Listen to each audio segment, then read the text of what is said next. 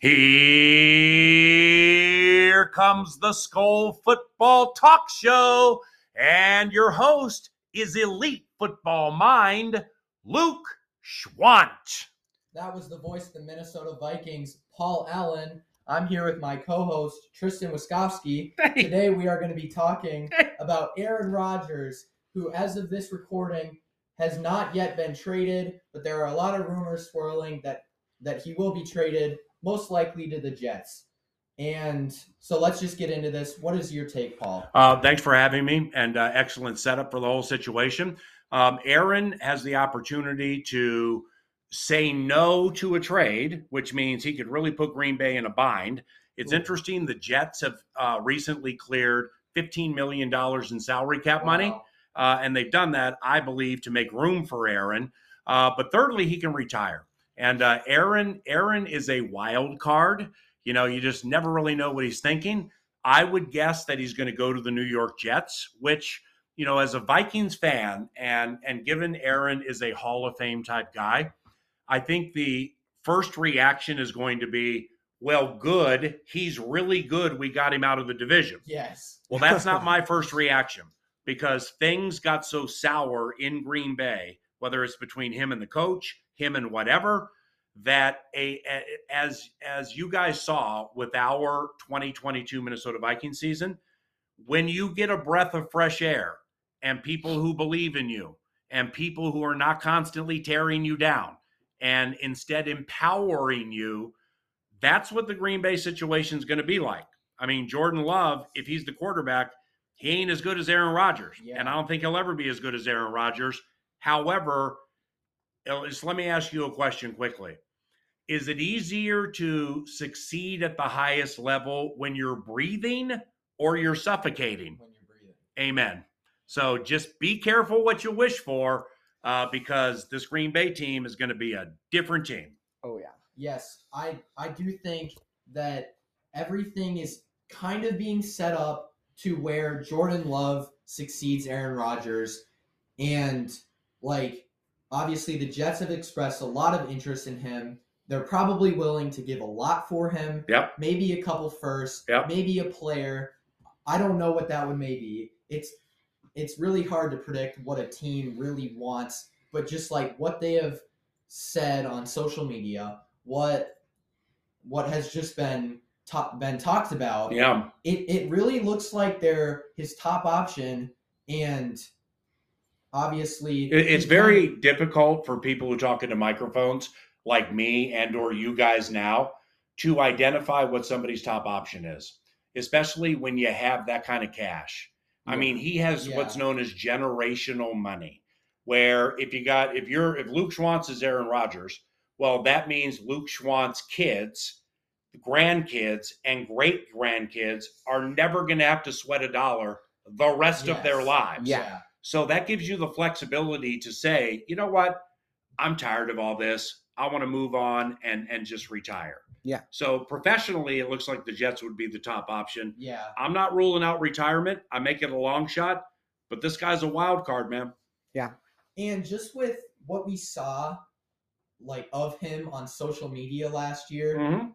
he can he has the power to drag this out as long as he can Yeah. and as long as he Oh, wants. yeah. Right. Make Well, shame on him if he does that. Yeah. Because that makes him selfish, egomaniac, Yeah. and a narcissist. Yeah. Yeah. And there are a lot of those in the National Football League, and they're very easy to find. Oh yeah. So um, shame on him if he does that because that's vindictive, and that means he's looking to stick it to a team that no longer wants him.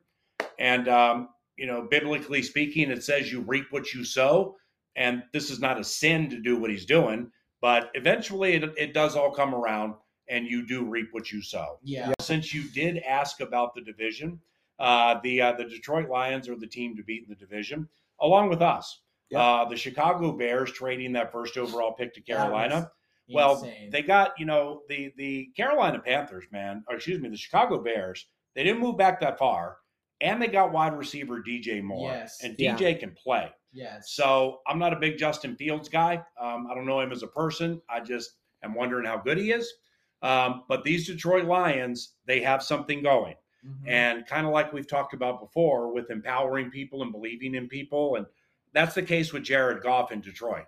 I mean, it, Yeah. it's a kick in the ego when you're playing in Los Angeles, which is glitzy Los Angeles. Your fiance, wife, or girlfriend, whichever she was at the time, is like a big model or singer or something in Los Angeles. And then the Los Angeles team tells you, we don't want you anymore. Go to Detroit. And you're going to Detroit. Yeah. Like one So- of the worst teams at the time. Yeah, one of Right. the worst places to live. Right. And Yeah. then, by the way, the guy for whom you're traded, everybody in the world loves Matthew Stafford. Yes. Yeah. And, you know, to, And now you're the bad guy in this situation. well, and Matthew's going to win a Super Bowl. yes. So Yeah. that's everything you're looking at right now, Jared. So if he was a little upset or didn't want to be there and pouted, it wouldn't surprise me. But this coach, Dan Campbell, has come in galvanizing the Oh players yeah. Oh, and yeah. making them believe in themselves. And just like I said with us at 13 and 4, when when you believe in yourselves, You can do anything. it well as a unit, it carries you through turmoil. Yeah. It carries you through tumult. It carries you through problematic times. And that's why, as I said earlier with Green Bay and Aaron, if he goes to the Jets or if he retires, it, Jordan Love is not as good as him. But when everybody's liking each other and the coach feels like he can actually do his job Yeah. without being usurped or for the or for you know the the grade you guys are in without having what he's doing uh, superseded and or changed well maybe matt LaFleur's really good you know i mean i think he's good Yeah. regular season record's good Yeah. but aaron had a lot to do with that so what's the coach going to do without aaron there's a chance he may spread his wings and be really really good that's so Yeah. fascinating everything that's coming up in the nfc north because the worst team is going to get better with draft picks and DJ Moore. Yep. The Lions are already good and should have beaten us twice this year. We're already good, and Green Bay may be going through a change that empowers the team. Yeah. So, just all of this, really anyone could have the division.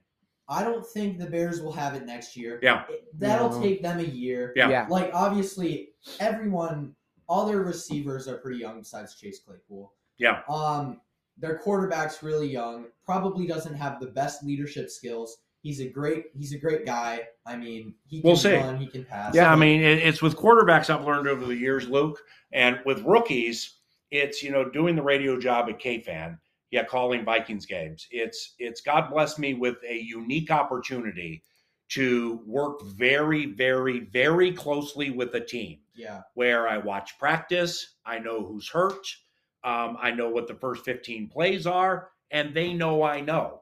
But they let me do it because they can trust me that I'm not going to go on social media. I'm not going to tell people. I'm, I've just become very trustworthy in the latter stages of my life. Now, that meshes to the radio show because they also know if they lose, and I know that there are some, you know, bad things that went into it or whatever, that I'm not going to hammer them. You know, I'm, I'm going to bring things up and share it with the audience that they need to know about why we lost. But nevertheless, it's I'm not going to burn them. I'm not going to breach trust. So the point here is that the Vikings defense was bad last year, you know, Yeah. and then talking about it on the nine to noon KFAN show the entire year, I'm not going to lie to the listeners. Um, and if it's bad, it's bad. But there are two ways to do things here in what I do on the radio. You can either do what the majority of people do, which I think makes people look foolish, and and be like, "Welcome back to whatever on KFAN." The Vikings defense gave up another 425 yards and five touchdowns. These guys suck. The coordinator should be fired. Get rid of all these players and let's move on. Okay? That that's not me. That's too harsh for me because there's so much more that goes into it than Yeah. those throwing tomato cans from from the upper deck. Yeah. Uh, well, that all has to come to pass this year with Green Bay potentially without Rodgers, us changing the defense, Bears uh, with, with what you said, and and and then the, the Detroit Lions. But with rookies, and like I'll say on the radio show, is I'm not going to analyze, heavily analyze, judge, let's say in this context, and say somebody belongs or they don't belong until I get 25 games. And and my listeners frequently don't like that because you know they want the knee jerk answer right now from the announcer. But it's easy to say after four games Justin Jefferson belongs. It's not easy after four games to say Kene Nwangwu belongs. oh, there's a kick return. That's great. He belongs as a kick returner, but can he play running back? As of right now, I'd say no. Yeah. Yeah. But he hasn't had enough opportunity to say no.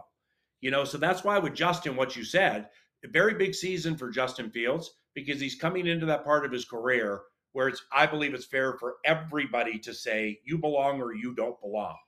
And as of right now, I would lean your way that I don't trust him as a passer, but this is a big season for old Justin Fields. Yep. Yeah. And I think when he has all the guys around him, when he has, when he, he'll probably obviously do a lot better. It's kind of harder. It's kind of hard to do worse than when you have a season when you get Yeah. the first overall pick. But he did run for 1,100 yards. Yeah, and he Yeah. You know, broke like the single game I mean, rushing record. Yeah, that, but Yeah. see that like Jalen Hurts is a really good runner. Jalen Hurts was a decent passer. Then he got AJ Brown. Justin Fields is a really good runner. Then he got DJ Moore. He's a decent passer, and now he got DJ Moore, Yeah. and Yeah. plus the draft. Yeah. So big, big, big. Well, the offensive line for the Eagles is. I'm glad you Well, brought that yeah. up. You're an elite football mind because the offensive line for the Bears was terrible, Mhm. and that Yeah. plays into Yeah. it too. It Great horrible. point. So thanks, Paul, for Hey. being on the show. Right on. It was great having you. No problem. I'm looking forward to the next time we can do this. For sure. Can I call you guys Larry and Tom? oh wait, I'm sorry. It's Luke and Tristen. Yeah, good to see you. Uh, we will. Um, uh, if you have time for me, um, I would like to do this more frequently Yeah. uh, around Yeah. the draft, maybe, and get Yeah. together at Yeah. the racetrack in the summer or something. And uh, and um, you guys do a really good job, man. And uh, I like to be part of it. So God bless you guys. Thanks for coming to my house. Uh, thanks for eating all my uh, Twizzlers. And uh, you kids have a wonderful day. All right. Thanks for listening to this episode of the Skull Football Talk Show. We'll see you in the next one.